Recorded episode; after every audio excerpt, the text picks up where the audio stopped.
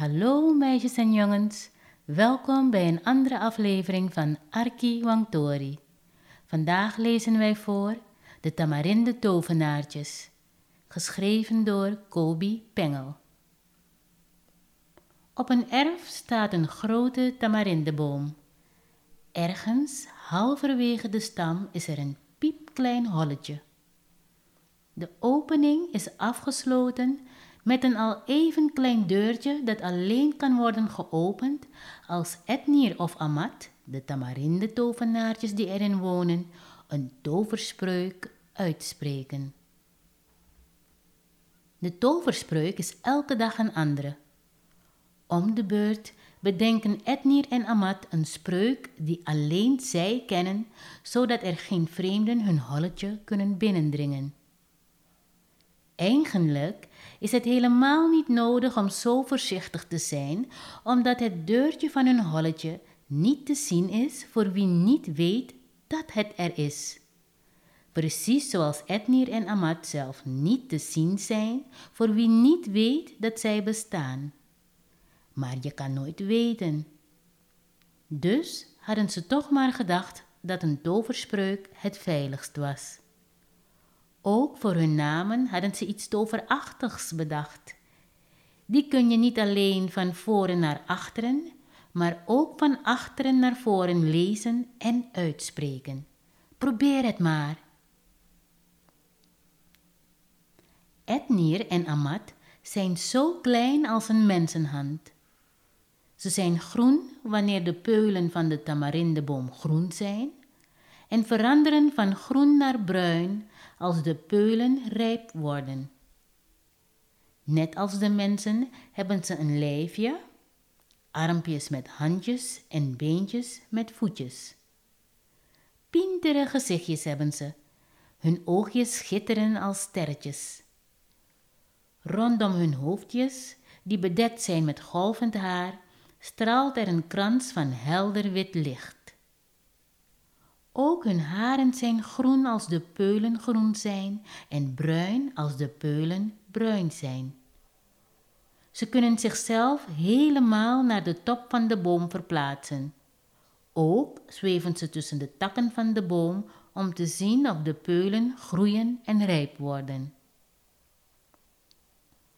Behalve een kort gesprekje s morgens vroeg over de toverspreuk, spreken ze heel weinig ze begrijpen elkaar ook zonder woorden heel goed. Als Ednir Amat aankijkt, dan kan hij Amats gedachten lezen. Omgekeerd is dat ook het geval. Komt het voor dat de een de ander bij de naam noemt, dan doet hij dat ook zo kort mogelijk. Etnir noemt Amat Am en Amat noemt Etnir Met liefdevolle gedachten en strelende handjes moedigen ze hun boom aan te groeien. De roodbruine bloemen te bloeien en de peulen te rijpen. Etnir en Amat leven van het licht van de zon, van de geuren die rond hun boom zweven en van de kleuren van bloemen en bomen op het erf die ze met hun oogjes opnemen. De kracht die ze op deze manier ontvangen, delen ze met hun tamarindeboom. Etnir en Amat zijn de kleine beschermers van de grote tamarindeboom.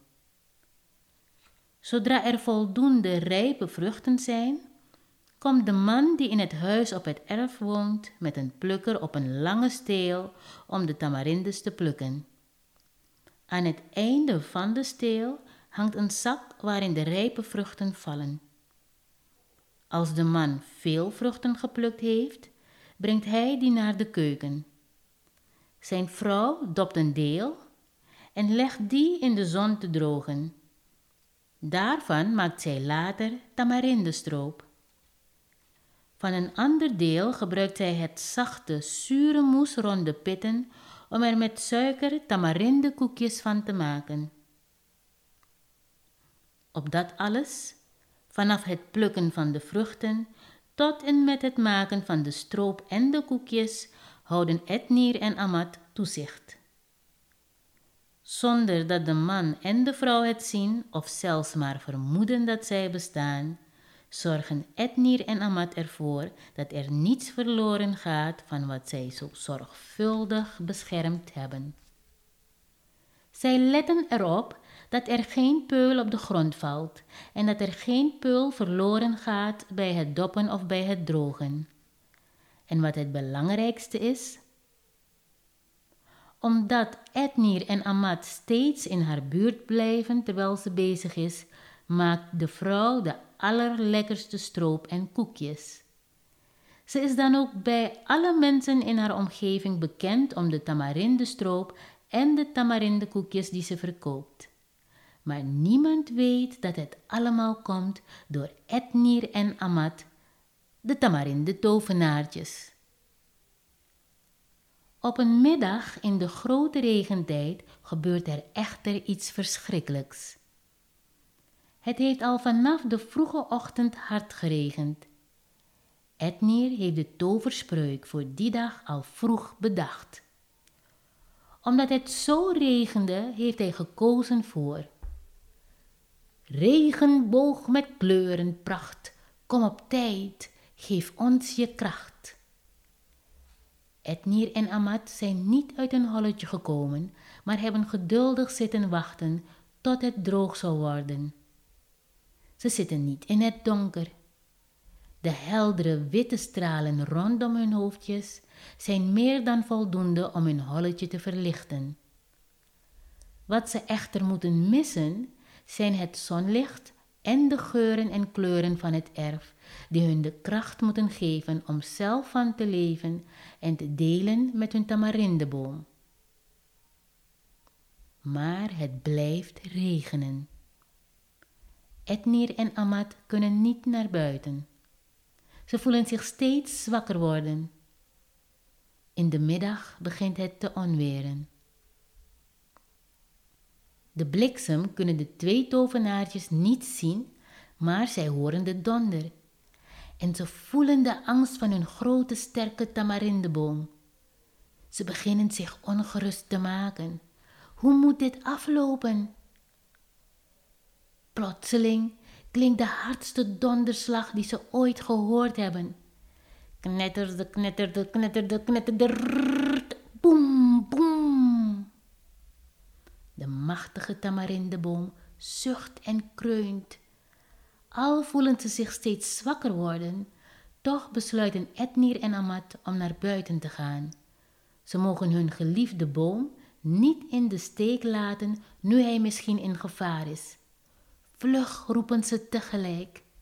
Regenbogen met kleuren pracht, kom op tijd, geef ons je kracht. Te laat. Ze zijn nog maar net buiten hun holletje als de volgende bliksemflits hun boom treft. Als de donderslag erop volgt, stort de trotse tamarindeboom als een reusachtige brandende fakkel neer.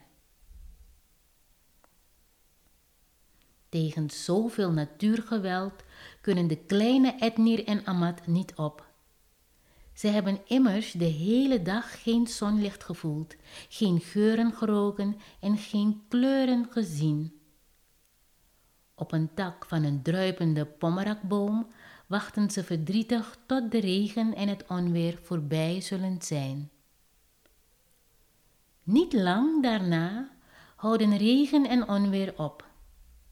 De regen drupt nog een beetje na en de donder rommelt in de verte. Voorzichtig stuurt de zon van achter een wolk haar laatste stralen van die dag naar de natte aarde, naar het natte erf van Etnir en Amat. Langzaam voelen ze hun kracht terugkeren. Niet alleen door de nog zwakke zonnestralen, maar ook door de heerlijke geuren die uit de natte aarde opstijgen en door de kleuren van bloemen en bomen, opgefrist door de regen. Maar wat is dat? De beide tamarinde tovenaartjes voelen opeens een heel bijzondere kracht door hun lijfje stromen. Ze kijken elkaar verbaasd aan. Voel jij je ook zo sterk worden, Am? vraagt Ed. Ik heb me nog nooit zo sterk gevoeld, Ed, antwoordt Amat. En zie jij ook wat ik zie, Am? Is Edniers volgende vraag. Ik denk het wel, Ed. Ik zie. Ik zie een regenboog. Een wonder, Ed, een wonder. Jij hebt vanochtend de toverspreuk bedacht die wij nu nodig hebben, roept Amat uit. Het was nog nooit eerder gebeurd dat de twee tovenaartjes zoveel achter elkaar gesproken hadden. Maar dit was dan ook wel iets heel bijzonders. Een volmaakte regenboog die hun de kracht gaf om het tot de volgende ochtend te kunnen uithouden. De avond en de nacht brengen ze door tussen de takken van de pommerakboom, terwijl ze dromen van hun tamarindeboom. Als het de volgende ochtend licht begint te worden, horen Etnier en Amat tot hun verbazing uit de wortels van de pommerakboom een zware stem die bromt. Waarom verhuizen? Ook ik heb een stam waarin jullie een holletje kunnen maken. Ik draag vruchten die veel mooier zijn dan die van jullie tamarindeboom. Met jullie hulp kunnen mijn vruchten nog groter en nog roder worden. Ga niet weg, blijf hier. Hoorde je dat, Am? Ik heb het gehoord, Ed. Wat vind jij ervan? Ik vind het niet zo'n slecht idee, Am. Ik vind het een geweldig idee, Ed. Zullen we dan maar een holletje maken in de pommerakboom? stelt Ed Nier voor. Laten we maar meteen aan het werk gaan, antwoordt Amat. En zo bleven de tamarinde tovenaartjes op het erf en maken hun holletje met een deurtje in de stam van de pommerakboom. Ook nu weer bedachten ze om de beurt elke dag een nieuwe toverspreuk om hun holletje tegen indringers te beschermen. Ze bleven zichzelf gewoon Etnir en Amat noemen, al waren ze geen tamarinde tovenaartjes meer. Er was al genoeg in hun leventje veranderd. De vruchten van de pommerakboom werden zo groot als advocaten en zo prachtig dieprood als geen enkele pommerak ooit geweest was. Maar wat de pommerakboom tot een heel bijzondere boom maakte, was dat er na enige tijd tussen de donkerrode reuzenpommeraks groene tamarindepeulen begonnen te groeien. De groene peulen werden rijp en toen de man op een dag op een ladder stond om pommeraks te plukken, viel hij bijna met ladder en al op de grond van verbazing. Vrouw, vrouw, vrouw, riep hij opgewonden, kom vlug kijken, een wonder, een wonder. We hebben een pommerindeboom op ons erf. De vrouw kwam naar buiten rennen. Ze wist geen woord uit te brengen. Zoiets had ze nog nooit gehoord of gezien. Een pommerindeboom? En dan nog wel op haar eigen erf. De pommerindeboom werd een bezienswaardigheid waarnaar vele mensen uit de buurt en ook van ver weg kwamen kijken. De vrouw verkocht nu niet alleen de allergrootste en allermooiste dieprode pomeraks, maar ook weer, net als vroeger, de allerlekkerste tamarindestroop en tamarindekoekjes.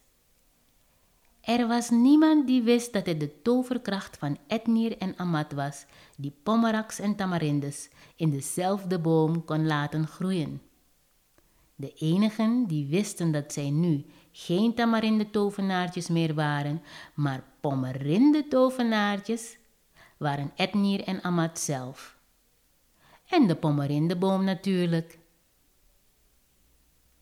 Dankjewel voor het luisteren. Tot de volgende Tori.